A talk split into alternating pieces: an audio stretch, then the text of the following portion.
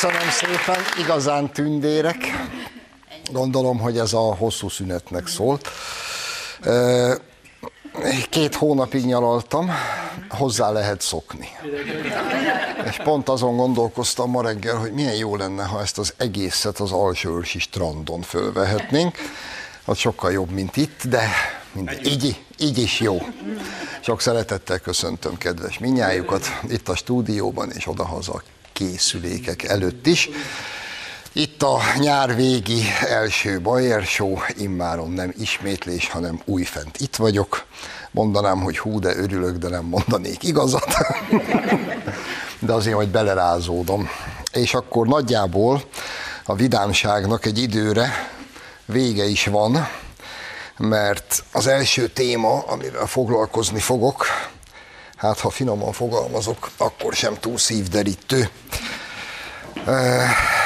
Fél éve tört ki ez a rettenetes háború, amire jelen állás szerint úgy néz ki, hogy egész Európa rá fog menni, és kizárólag az Egyesült Államok röhög a markába per pillanat, bár megjegyzem, szerintem ők se sokáig, majd meglátjuk. Minden esetre azt azért egy életre jegyezzük meg, hogy jelen pillanatban a világban mindösszesen két ember van, aki, aki a békét hirdeti és a béke pártján áll, és azt mondja, hogy ez a háború, ez őrület, elmebaj, ez mindenkinek rossz, és bármi áron, de békét kell teremteni. Ez a két ember a világban ma, a pápa és a magyar miniszterelnök. Ők ketten, akik a normalitás, az emberség, a humánum talaján állnak, és úgy tűnik, mintha mindenki másnak végképp elment volna az esze.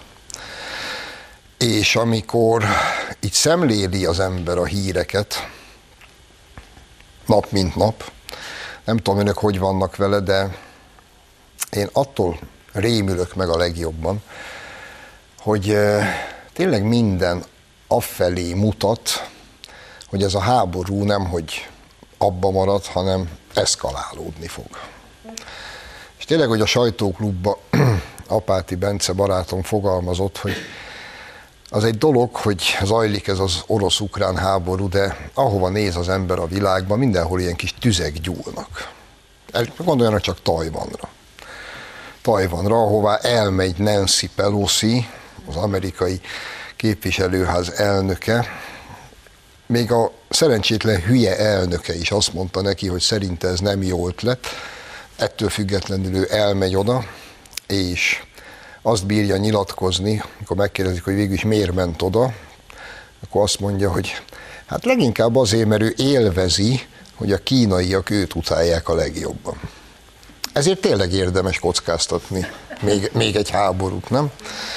Tehát ott is van egy konfliktus góc, itt a szomszédunkban fél éve zajlik már egy háború, és akkor megérkezik a brit külügyminiszter, ez a bizonyos Liz Truss, aki ráadásul szerencsétlenségünkre a csillagok mai állása szerint valószínű, hogy a következő miniszterelnöke lesz Nagy-Britániának, és tart egy kampány rendezvényt, ahol megkérdezik tőle, hogy egyébként itt az atomfegyverekhez hogy viszonyul. És szemrebben és nélkül mosolyogva azt mondja, hogy hát ő azt gondolja, hogy egy mindenkori miniszterelnöknek felelőssége, hogy mit kezd az atomfegyverekkel, ő a maga részéről gondolkodás nélkül kész megnyomni az atomfegyverek indító gombját. Mondja ezt bele a világ szemébe, ez a kis szurikát a fejű hölgy. És az ember ül a tévé előtt, és egész egyszerűen nem hiszi el, hogy amit hall, az a valóság. Pedig a valóság. És én próbáltam, cikket is írtam, próbáltam hogy, úgy modellezni, hogy, vagy, vagy megkérdezni ettől a nőtől. Nem tudom, hogy van-e családja, vannak egy gyerekei, semmit nem tudok róla.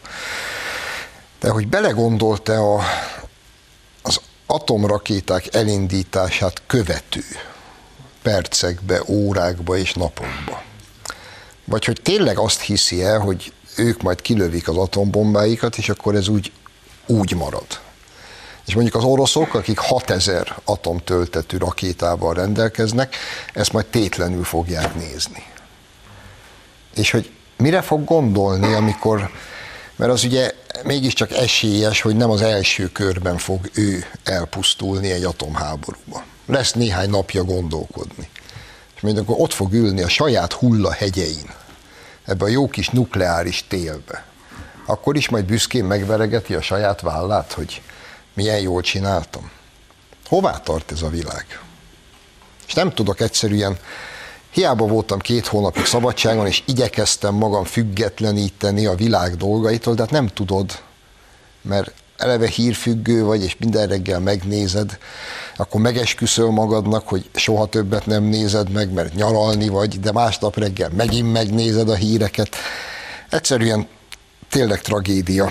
És egy baloldali honfitársunk és gondolkodónk, akit egyedül tisztességes és hiteles embernek tartok lassan a másik oldalon, az ő szavait hagy idézzem ide, ez Schiffer András, aki Liz Truss ezen bejelentése után a következőt írta a Facebookjára, és azt gondolom, hogy ez így helyes. Idézet következik. Liz Truss, brit külügyminisztert és miniszterelnök aspiránst egy Birminghami rendezvényen az atomháború esélyeiről faggatták, és feltették neki a kérdést, hogy amennyiben a brit atombombák kilövéséről kellene döntenie, mit tenne. Liz Truss válasza, úgy gondolom, ez egy miniszterelnök fontos kötelessége, és készen állok megtenni, készen állok megtenni ezt. Liz Trust előbb talán Hágába kéne meghívni, emberiesség elleni büntet előkészülete miatt, mielőtt még beköltözik a Downing Street 10 alá. Igen, Schiffer Andrásnak. Schiffer Andrásnak tökéletesen igaza van, és köszönjük szépen, hogy ezt mindannyiunk helyett azt hiszem elmondta és megüzente ennek a gazembernek. És akkor a következő témánk itt egy kicsit őszintén szólva bajba vagyok, mert nem tudom, hogy most vicces lesz ez a dolog, vagy inkább ugyanilyen tragikus, vagy egyszerre mindkettő, de muszáj beszélnünk róla. Tegye fel a kezét, kérem szépen, aki gyermekkorában, kamaszkorában olvasta és vagy látta a Vinettut. Hm. Meglepődve nézem, hogy még a csajok is. Akkor jó, akkor úgy tűnik, hogy nem én vagyok az egyetlen, aki az egész gyerekkorában Vinettu akart lenni. Illetve ez változott, mikor indiánost játszottunk a Fészek utcába a srácokkal, akkor először mindenki Vinettu akart lenni, aztán kedden Old Shatterhandok akartunk lenni, időnként, eh, ahogy akkor mondtuk, Old Firehandok. szóval eh, nyilvánvaló, hogy mindannyiunknak ezek szerint meghatározó élménye. Kármáj, vagy ahogy még nagypapám mondta, Mai Károly életműve. És aztán jöttek ugye azért a komolyabb indiános regények, ugye James Fenimore Cooper nagy indián könyve, ami azért egy komolyabb, zseniális utolsó mohikán, hogy messzebb ne menjünk. Na, hát az a helyzet, tisztelt barátaim, hogy eh, változnak az idők, ugyanis Németországban úgy döntött egy kiadó, hogy leszedeti a könyves polcokról Karl May Vinetú című művét. Az indoklás némi gondolkodás után természetesen mindannyian ki tudnák találni. Az az indok, hogy ezt mostantól a német gyerekek inkább ne olvassák, hogy May túl, figyú, túl sematikusan ábrázolja az indián őslakosokat. Hm. És akkor ülök megint, és nem tudom, hogy mégis mit kell gondoljak. Mert hogy tehát a következőt nem értem. Ugye a Karl May regényekben Vinettujék, és úgy általában az indiánok, hát ők a jók. Ugye a, az erkölcsi igazság az, az ő oldalukon van. És minden jó fehér ember, old Shatterhantól, old Firehandig és old Deathig, ahogy annak idején mondtuk, Mindenki az indiánok pártján áll, és az indiánok harcát segíti. Magyarul a leigázott, tönkretett, európai fehér ember nagyobb dicsőségére leigázott, tönkretett, elpusztított indiánok oldalára áll Kármály, akit egyébként már a komcsik egyszer betiltottak azzal a felkiáltással, hogy Adolf Hitler is nagyon szerette a Kármály regényeket, ezért érdemes volt betiltani, sőt, az nekünk még át is dolgozták, én pontosan nem tudom, hogy mit, miket kellett kihagyni belőle, de mi itt a 60-as, 50-es, 60-as években ilyen átdolgozott kiadásokat olvashattunk, mert valami elvtárs, nem tudom, biztos voltak benne csúnya részek, azt kihúzta. Szóval szegény Kármály, aki egy de nem néprajzkutató volt, hanem kalandregényeket írt gyerekeknek. És most jön valami kretén barom német, és közli, hogy ezt mostantól a gyerekek nem olvashatják, mert hogy túl sematikus.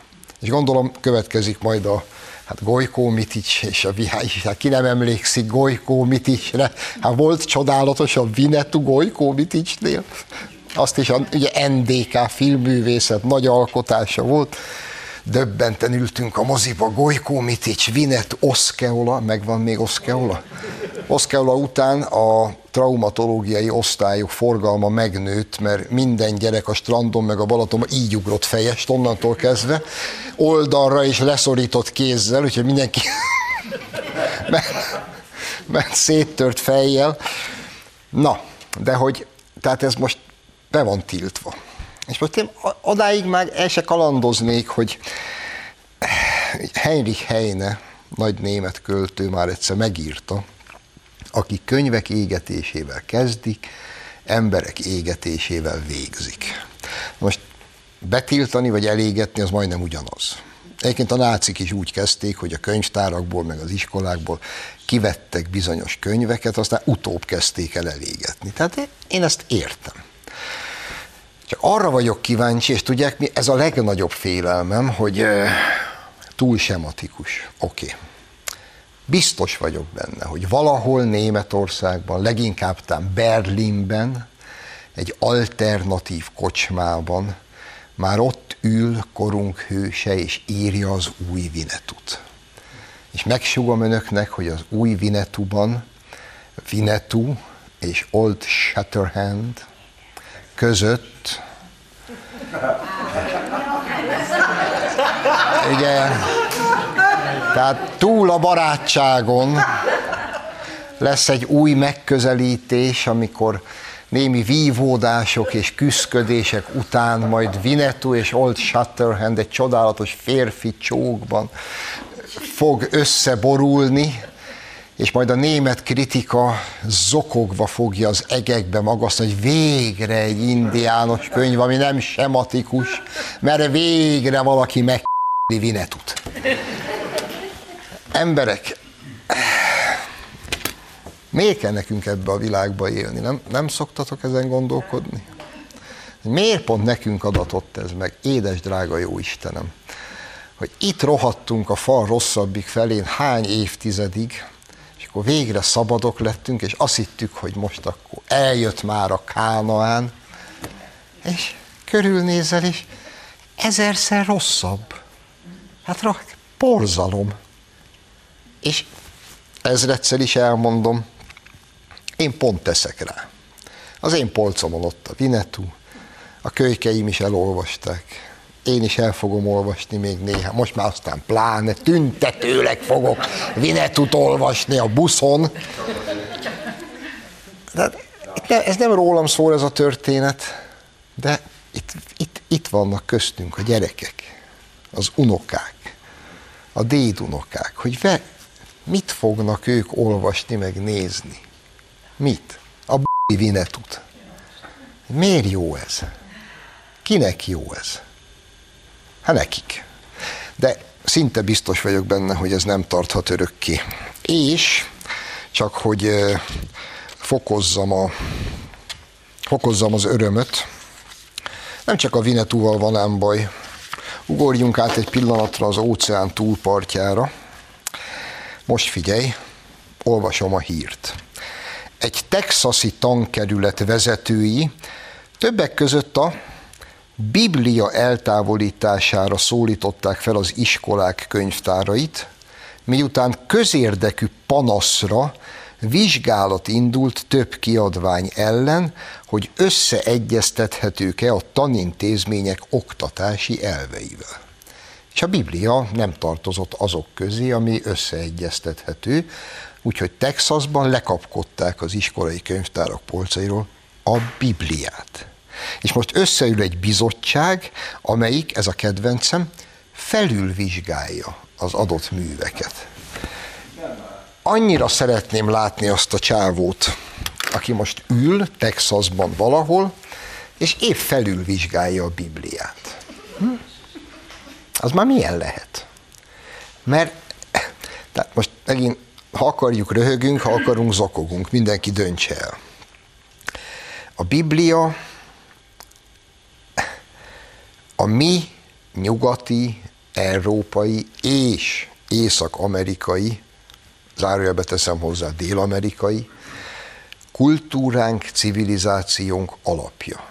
És teljesen másodlagos kérdés, hogy egyébként valaki Isten hívő ember vagy nem. Ahogy szokták volt mondani, Európában az ateista is keresztény. Mert hogy a Biblia nem önmagában egy vallásnak az alapműve, hanem egy gondolkodásmódnak, egy lelkületnek, viselkedésnek, egy kultúrának és a civilizációnak. Ezen nyugszik több mint 2000 éve az a nyugati kultúra, amiben mi még felnőttünk, és amit éppen most lopnak el. Megint csak a unokáinktól, meg a dédunokáinktól. Most veszik el tőlük. És képzeljék el, most tényleg egy pillanatra így behúnyt szemmel ül valahol egy barom, és felülvizsgálja a Bibliát. De az már milyen? Hogy kell tessék mondani a Bibliát felülvizsgálni? Mondjuk veszi a tíz parancsolatot és beleköt? Mondjuk a, ha már Amerikában vagyunk, tehát értem én, ugye van az a szörnyű parancsolat, hogy ne paráználkodj. És akkor ül a csávó most valahol, és mondja, ne paráznák, hogy hülyék ezek. Hát a atomenergetikai főnökünk pórázon sétáltatja a kutyajelmezes fiúit, és így szereti őket megni. Hát ez a szabadság. Hát én is mindjárt megyek a pórázért. Hát mi az, hogy ne paráznák? Hát nem? Hát fel, felülvizsgál, imádom, a Bibliát. Jézus Krisztust mikor fogják felülvizsgálni ezek? Nem sokára elkezdik ezt is. És tudják, amikor ezt a, ez a, nyilván direkt pont a ne paráználkodjat vettem ki, de kivetném bármelyiket. Fele barátot, feleségét, ne kíván, miért ne? Ne őj. És miért? Miért ne őjek? Szabad ember vagyok bármelyiket felül lehet vizsgálni. Hát persze. Csak onnantól kezdve mi már nem az a kultúra, nem az a civilizáció, nem az a világ vagyunk. És pontosan azt kellene megérteni, hogy eh, Julien Benda száz évvel ezelőtt írta meg az Írás tudok árulása című munkáját, ami egyre aktuálisabb sajnos, és abban írja ő, és ez nagyon fontos, mert amikor és azt mondjuk, hogy ne paráznák, hogy nyilván egyikünk sem bűntelen. Egyébként Jézus is azt mondta, amikor halára akarják kövezni ugye a megesett asszonyt, hogy aki közületek bűn nélkül való, az vesse rá az első követ. Tehát nem arról van szó, hogy mi bűntelenek vagyunk, és Julien Benda zseniálisan pont erre hívja fel a figyelmet száz éve, mikor azt írja, hogy az emberiség cselekedni többnyire mindig a rosszat cselekedte, de méltányolni a jót méltányolta. És ez volt az a kis kapu, amin keresztül be lehetett jutni a mennyországba. Majd folytatja ő száz évvel ezelőtt, bekövetkezik az írástudók árulása, és ettől a pillanattól kezdve az emberiség már nem csak cselekszi a rosszat, hanem méltányolja is. Na, itt tartunk ma. Ezért vizsgálgatják felül a Bibliát baromállatok. A jó Isten adja meg nekünk azt a kegyelmet, hogy mi itt Közép-Európában soha ne jussunk el idáig. Rövid szünet, és Bakondi Györgyel folytatjuk.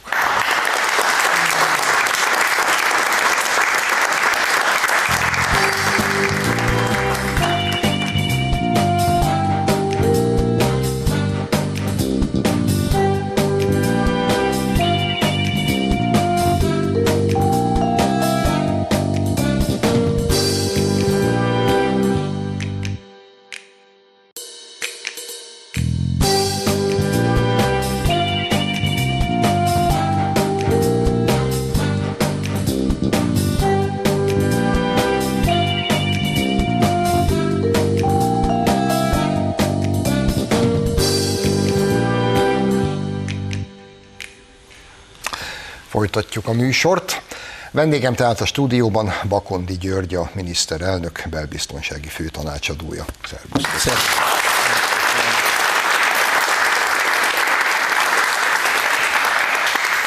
Te ilyen lelkes közönség két hónapja nem volt. Szokva vagyok lakossági fórumokon hasonló Rengeteg dolgot kéne megbeszéljünk, hagy kezdjem ta- talán egy kicsit ilyen váratlanabbal. Ugye rendre látjuk hosszú hónapok óta azokat a felvételeket, hogy a határon mi zajlik, napi szinten, hogy hogy próbálnak átmászni. Ugye most már fegyverük van, megtámadják a határt védő rendőröket, létrával másznak át, látta mindenki ezerszer. De mostanában itt az utolsó egy-másfél hónapban egymást érik azok a hírek, ezek talán még szörnyebbek, hogy embercsempész rendőrök elől menekülve balesetet szenved az autójával, felborul, rengeteg sérült, több halálos áldozat is volt ezek közül, a szerencsétlenek közül is, akiket ide átcsempésznek, vagy teljesen vétlen lakos, aki csak belekeveredik egy ilyen balesetbe. És azon gondolkodom, hogy miközben ugye rengeteget napi szinten, nem tudom, ezres nagyságrendben képesek vagyunk feltartóztatni a határon, magyarul nem jönnek be. Viszont ezekből a hírekből mégiscsak az derül ki, hogy viszonylag sokan átjutnak, mert valahogy átjutnak, és aztán viszont ha a rendőrök üldözőbe veszik az embercsempész autóját, akkor az átjutottak is lebuknak. Tehát, hogy ezt hogy csináljuk? Mert ez egy jó örömhír ez nekem, hogy nem a, nem a baleset, hanem az, hogy ha még át is tud jönni, akkor is üldözőbe van véve. Az átjutottak egy jelentős része nem a kerítésen jön keresztül. Általában határátkelő helyen, azon belül is nagyon gyakran román szakaszon. Mert ugye a Rábé térsége, ez a magyar-szerb-román hármas határtérsége, ez egy, az egyik olyan csomópontja az illegális migrációnak, amelyik azért alakult ki, mert ugye a magyar szakasz, román szakasz között már nincs kerítés, tehát tulajdonképpen elmennek a szerb határon levő kerítésünk végéig, és akkor megpróbálnak átjutni román területen Magyarországra. Ezek a nagy csoportok, ezek egészen bizonyosan kamionokba hozzák át őket. Ugye erre mondhatjuk, hogy tehát miért nem bontjuk fel a kamionokat, mert akkor nagyon megbénulna a határforgalom, tehát minden kamion sajnos nem lehet felbontani. Épp ezért tehát átjutnak. A, a magyar határőrizeti rendszer, ez egy új fogalmat akkor hagy vezessek be, tehát ez nem csak arról szól, hogy ott van a kerítés, vagy ott a két kerítés, és látjuk a túloldalon megjelenő határsértőket is, és reagálunk az ő provokációikra, vagy éppen csoportos átjutási kísérleteikre, hanem a mélységben is határőrizeti tevékenységet folytatunk, több lépcsős határőrizet van, és vannak azok az áthaladási csomópontok, ahol ezeket a járműveket ki lehet szűrni, túl azon, hogy természetesen folytatunk elemzőértékelő munkát is, bűnügyi operatív tevékenység is folyik. Nem véletlen, hogy a miniszterelnök úr legutóbbi Bécsi tárgyalásán fölmerült, hogy kerüljön sor magas szintű tárgyalásra Ausztria, Magyarország és Szerbia vezetői között. Ennek az az oka, hogy a szervezet bűnözéshez tartozó embercsempészés, akik egyébként nagy érdeklődést tanúsítanak a fegyvercsempészés és a kábítószercsempészés iránt is. Mi meglepő. Igen.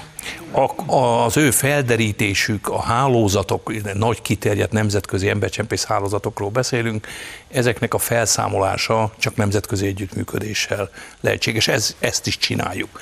Túl azon, hogy a szerb szakaszt vizsgálva, kicsit ha messzebbre tekintünk, akkor azt látjuk, az Európai Unió határ és partvédelmi ügynökség, a úgynevezett Frontex adatai is ezt mutatják, és a mi információink is erről szólnak. Ez a balkáni útvonal, ez nagy leterheltség alatt van, 130%-os növekedés van. Ugye a kulcs ország Törökország. Törökországon két határszakasz is van, az egyik a szír, a másik az iráni ahol egyébként a törökök falat építettek, és igyekeznek a tömegesen beáramlókat feltartóztatni, hát több-kevesebb sikerrel. 3,7 millió szír tartózkodik pillanatnyilag Törökországba, és megállapíthatatlan számú iráni, afgán, pakisztáni, indiai, nepáli és mindenféle más nációk is és ők aztán két fő irányba indulnak tovább Európa felé, egyrészt a zöld határon, az úgynevezett Evrosz folyó térségében eh, próbálnak bejutni, a másik a hajókkal. Most ugye a görög határozat nagyon sokat fejlődött 2015-höz képest, eh, többek között falat építettek a, a török határát az Evrosz folyónál. Ez azért érdekes, mert ezt az Európai Unió pénzéből építették, tehát mondhatjuk, hogy ez egy jó, jó kerítés. A magyar ez nem, nem jó. Mint ahogy jó a bulgár kerítés, jó a, a szlovén kerítés, ami még hát van belőle, az osztrák kerítés, és sorolhatnánk Észak-Macedon kerítés, tehát egyedül a magyarral vannak problémák. Most is jelentős politikai nyomás alatt tartanak bennünket, hogy nem kell ez a kerítés, és jól látható, hogyha Szlovéniára tekintünk, hogyha egy baloldali kormány alakul, akkor mi, mi következik. Haladéktanul, ahogy megígérték, elkezdték bontani a kerítést. Kíváncsian várjuk, hogy ennek milyen terelő hatása lesz a, a hatásértők megjelenésére. Ami pedig a, az embercsempészeket illeti, kiterjedt nagy hálózatok vannak, ezek különféle részben szírek, részben afgánok, részben törökök, tehát van többfajta náció, és ezek között a területek megszerzéséért harc folyik. Nagyon érdekes dolog ez, hogy tehát a, a határsértők, ezek 20 éves fiatal férfiak, akik nyilvánvalóan, hogy a családjuk vagy a kisebb közösségek beleegyezésével, sőt azok felkészítésével indulnak útba, nagyon gyakran akkor viszik őket tovább, ha számla számra, tehát az embercsempészek számla számára megérkezik a családtól a pénzutalása. Tehát ez egy kiterjedt nagy üzlet, és akkor útnak indulnak, kifigyelik a magyar határozati rendszert, nagyon gyakori módszer, hogy provokálják valahol a magyar rendőröket, katonákat, és egy másik szakaszon pedig több csoportot megpróbálnak átjuttatni. Korábban alagútépítés volt a sláger, meg a kerítés szétvágása, de úgy látszik, hogy ez túl munkaigényes volt, és akkor alumínium létrákat. Szerintem az egész balkáni útvon az összes létrát felvásárolták, úgyhogy aki ott létrát akar venni, ez valószínűleg nem tud. És akkor az lehozzák őket a határa, és akkor kerítésen keresztül jutnak be az országba. Nagy részüket már a kerítésnél föltartóztatják a magyar rendvédelmi erők, egy részük átjut és a túloldalon aztán a, miközben várnak a szállító embercsempészre, akkor találjuk meg őket. Ugye ez a, akik a embercsempészéssel foglalkoznak, ott van okmányhamisító, akkor van, aki szervezi, hogy útba, útba induljanak, ugye azt senki nem gondolja, hogy most például nagyon sok indiai, pakisztáni, nepáli jön, hogy ezek eddig otthon voltak, ezt egyszer csak eszükbe jutott, hogy mégis elmennek Európába, tehát nyilván ez egy propaganda, egy szervező munka előzi meg, aztán utána vannak szállítók, pihentetők, előfutárok, és itt Tehát egészen komoly, nyugodtan mondhatjuk, hogy egy nagy, nagyiparban dolgoznak, óriási nyereség van erről, de ugyanígy figyelemre méltó az is, hogy mondjuk Olaszország is nagy terhelés alatt áll, nem véletlen, hogy most az olasz választási kampányban egyik fő kérdés éppen a, a illegális migráció, és hát ott ugye civil szervezetek, egész Soros György által finanszírozott civil szervezetek, hajókat bérelnek, és valamilyen csodálatos módon a tengeren megtalálják ezeket a kis csónakokba hányódó migránsokat, és fölszedik és behozzák. Nyilván véletlenül. Egészen bizonyosan véletlenül, hanem esetleg telefonnal. Tehát én az utóbbira azért gyanakszom. Egy szóval egy szervezett üzletág, bűnözői üzletág, és mindaddig, és ez nagyon fontos, amíg az Európai Unió nem küld világos üzeneteket ezeknek az embereknek, hogy ne induljatok útba, illegálisan nem lehet bejutni az Európai Unióba. Az Európai Unió jogszabályai mindenkire vonatkoznak. Az embercsempészés ez nem bocsánatos bűn, hanem egy súlyos bűncselekmény, a börtönbe kerültök évekre. Tehát amíg ez, a, ez az üzenetek nem érkeznek célba, addig ez mindig fog jönni, és az utánpótlás pedig mér, felmérhetetlen. Hát csak Afrika része most a jelenlegi ENSZ jelentés szerint 36 millió ember indult útba az éjség elől, Indiában az utánpótlás felmérhetetlen, Pakisztánban is. Tehát itt Iránról is szó lett, de aztán Afganisztánból is tömegek. Tehát ezt, ha nem tud Európa ebbe világos döntéseket és világos kommunikációt folytatni, akkor ennek nagyon súlyos, közbiztonsági, nemzet ellenyésző, nem, nemzet elleni fellépést eredményező, közegészségügyi, szociális ellátórendszert ellehetetlenítő, nagyon súlyos európai következményei lesznek. Egy pillanatra visszatérve a magyar déli határszakaszra, és már az elején szeretném leszögezni, hogy ez nem valami negatív üzenet a szerbeknek, mert hál' Istennek a szerb-magyar kapcsolatok soha nem látott mértékben jók, és minden rendben van. Csak teljesen laikusként teszem fel a kérdést, mert nem értem, hogy szerintem az a szerbeknek sem jó, hogy a magyar határ déli oldalán, szerb oldalon az folyik, ami folyik. Lövöldöznek egymással, a közbiztonság gyakorlatilag megszűnt, az ottani lakosok, és teljesen mindegy, hogy most vajdasági magyarokról, vagy szerbekről beszélünk, őrjöngenek, ellehetetlenült az életük. Miért nem igyekeznek a szerbek a saját déli határukon ugyanúgy megállítani őket, mint mi. Miért engedik fel őket egészen ennél, ennél bonyolultabb azért ott a szerb helyzet. Eh, tehát egyrészt a szerb eh, határrendőri erőkkel Magyarországnak van megállapodása, közös járőrözést folytatunk magyar területen is, és szerb területen is. Tehát az ott élő emberek érzékelik, hogy a rendőri jelenlét van. Már ez önmagában segítséget jelent. Másodszor elég gyakori az utóbbi időben, főleg a lövöldözés óta, hogy akciókat hajtanak végre, és összeszedik a bujkálóknak a többségét, és elszállítják távolabbi befogadó központokba. Az Uniónak, ezt 2015-ből jól emlékszünk, az Uniónak van egy elvárása, hogy nyílt táborokba kell őket tartani. Ez azt jelenti, hogy bemennek, oda szállítják őket, ott meguzsonáznak, pihennek egyet, és egy fél nap múlva taxikkal visszaérkeznek újra. A, ugye az Észak-Macedon, de különösen a koszovói határnak az őrzése egy nagyon érzékeny politikai kérdéseket is érint, tehát nyilván megvan az oka, hogy a szerb fél miért ragaszkodik ezekhez a nyílt táborokhoz. Ő egyébként az Európai Unióval is szeretne tárgyalási pozícióba kerülni, illetve hát zajlanak is egyeztetések a jövendőbeli tagságukról, tehát ezek állhatnak a háttérben. Ha már unió, ugye említetted, hogy az ENSZ jelentés szerint per pillanat 36 millió csak amelyik Afrikában elindult az éhénység miatt. Mindenki arról beszél, és mindenki tudja. És ezen sajnos úgy tűnik, hogy semmit sem fog változtatni az a tény, hogy a állítólag és elvileg a Fekete-tengeri kikötőkből most elindulhattak az ukrán gabonát szállító hajók, mert éppen minap olvastam egy hosszú cikket, hogy már jó sok hajó elindult, egyetlen egy se bírt megérkezni Afrikába, hogy gabonát vigyen oda. Valahol menet közben, hm, mindegy. Nem akarom, nem, nem is akarom tudni, hogy mi lett velük.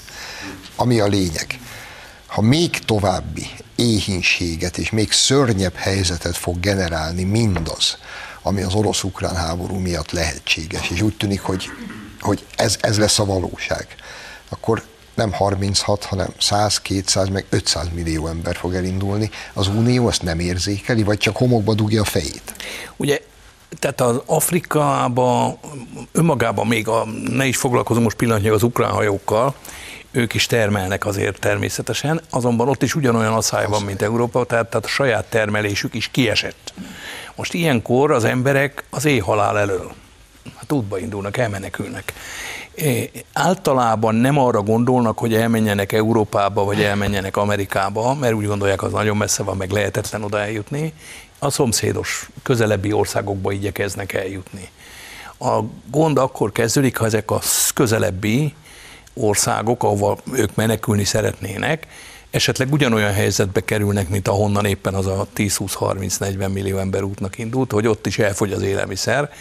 Ez egy valóságos exodussá alakulhat, de őszintén szólva a helyzet 2015 óta, ha az Unió hozzáállását tekintjük, igazán nagyon nem változott. Tehát ők valamilyen ok miatt úgy gondolják, hogy az illegális határátlépés ez jó dolog. Annak idén a német kancellár mondta ki, hogy aki Szíriából jön, azt mi befogadjuk, mi erre képesek vagyunk. Ezt követőleg a határon mi azt tapasztaltuk, hogy mindenki szír, akkor is, ha nem tudott arabul, és lehetőleg mindenki 18 éven aluli. Tehát ilyen 40 éves emberek azt mondták, hogy 16-17 évesek, kicsit csodálkozva nézegettük, hogy meg, megtörte az élet. Tehát igazság szerint tehát az EU-nak a migrációs politikáját, ha vizsgáljuk, akkor tulajdonképpen ők úgy gondolják, hogy szükség van erre a, erre a tömegeknek a beáramlására, nagyon hasznos lesz a gazdaságba hiányzó munkaerő pótlására. 2015-ben, nem tudom, emlékeznek el, amikor a zöld határon érkező 400 ezer emberre azt mondták, hogy sok az agysebész, aki ott, ott jön. Agysebész. Tehát igazándiból, ha megnézzük a valós számokat, hogy akkor az beérkezetek közül mondjuk hányan tanultak meg németül, vagy svédül, vagy hányan tudtak beilleszkedni, nem éri el ez a 10%-ot. Tehát e, itt, itt komoly probléma van, és ugye ahogy az idő halad, és a, a népesség jelenlétében egyre markánsabban megjelennek, főleg a gyerekek között, hát hiszen nagy család jellemző a, a muszlim családoknál, ez beláthatatlan, hosszú távú következményekkel fog járni. Vannak olyan ideológiai, politikai megközelítések, hogy hát eh, tulajdonképpen nagyon hasznos az, hogyha bejönnek, és még szorgalmazzak is, hogy mi hamarabb állampolgárságot kapjanak, mert eh, ők eh, szavazni fognak, és nyilván hálásak azoknak, akik beengedik őket. Én is nehezen képzelem el, hogy egy muszlim szavazópolgár tömegesen szavazna rá keresztény demokrata pártokra. Ez, ez nem nagyobb látszik valószínűleg. Viszont szocdemekre is addig fog szavazni, míg meg nem alapítja a saját muszlim párt. Igen, és azért, ha megnézzük, tehát most már egészen komoly pozíciókban is vannak mondjuk ilyen migrációs hátterű emberek, mondjuk a londoni főpolgármestert mondhatjuk példaként. Egy szóval a politika egyrészt erről. Másrészt úgy gondolják, hogy ha valamelyik országban túl sokan vannak, akkor kvóta szerint el kell osztani. Van, hogy más nevet adnak ennek, de ez a lényege, hogy akkor minden EU tagállam köteles egy meghatározott kvóta szerint befogadni és eltartani embereket. Ez Magyarország ez nem támogatta, többek között ez megakadályoztuk ezt, akkor utána voltak más elképzelések, most ott járunk, hogy ha és amennyiben nem fogadunk be, akkor talán fizessünk, mégpedig fejpénz szerint a minden migráns, be nem fogadott migráns után, Sőt, van egy olyan elképzelés is, hogy akik nem kellenek ott, mint kiderül, hogy végképp nem, nem, nem kaphatnak semmilyen menedékstátuszt, akkor fogadjuk azt ide, és mi utaztassuk haza. Ez, ez azért, Klassz. Azért, azért körülményes lenne ez, mert ugye az ő állampolgárság ez bemondáson alapul. Azt mondta, hogy ő jemeni. Nagy nehezen kapcsolatba lépünk Jemennek, kiderült, hogy neki ilyen állampolgársága nincsen. Na, a végre megtalálnánk, végre megegyeznénk, hogy hát hogy nekünk kell szállítani. Szóval ez egy borzalmas eh, rossz megoldás. A megoldás az, hogy az illegális, jogellenes, a szervezett bűnözés által koordinált és szervezett embercsempészek tevékenysége révén az unióba igyekvő tömegeket minél messzebb az unió határától meg kell állítani, aki egyébként akár Németországba, Svédországba, Belgiumba Hollandiába akar befogadni ilyen személyeket, akkor ennek semmi akadálya nincsen, ez legyen a nemzetállam problémája, adjon ki bevándorlási vagy munkavállalási célú vízumot, utaztassa be, tehát megvan ennek a törvényes lehetősége, mert hosszabb távon azt, hogy az unió jogszabályait és a nemzetállamok jogszabályait semmibe vesszük, nekik szabad, másoknak nem szabad, hát próbálna valaki most csak közülünk kiutazni, és akkor ottan munkát vállalni, vagy bemenni oda, akkor adjanak majd lakást, mert és emellett pedig azok az abszurditások, amelyek tapasztalatok, egyet említek meg, csak talán jól érzékelteti, hogy mire gondolok,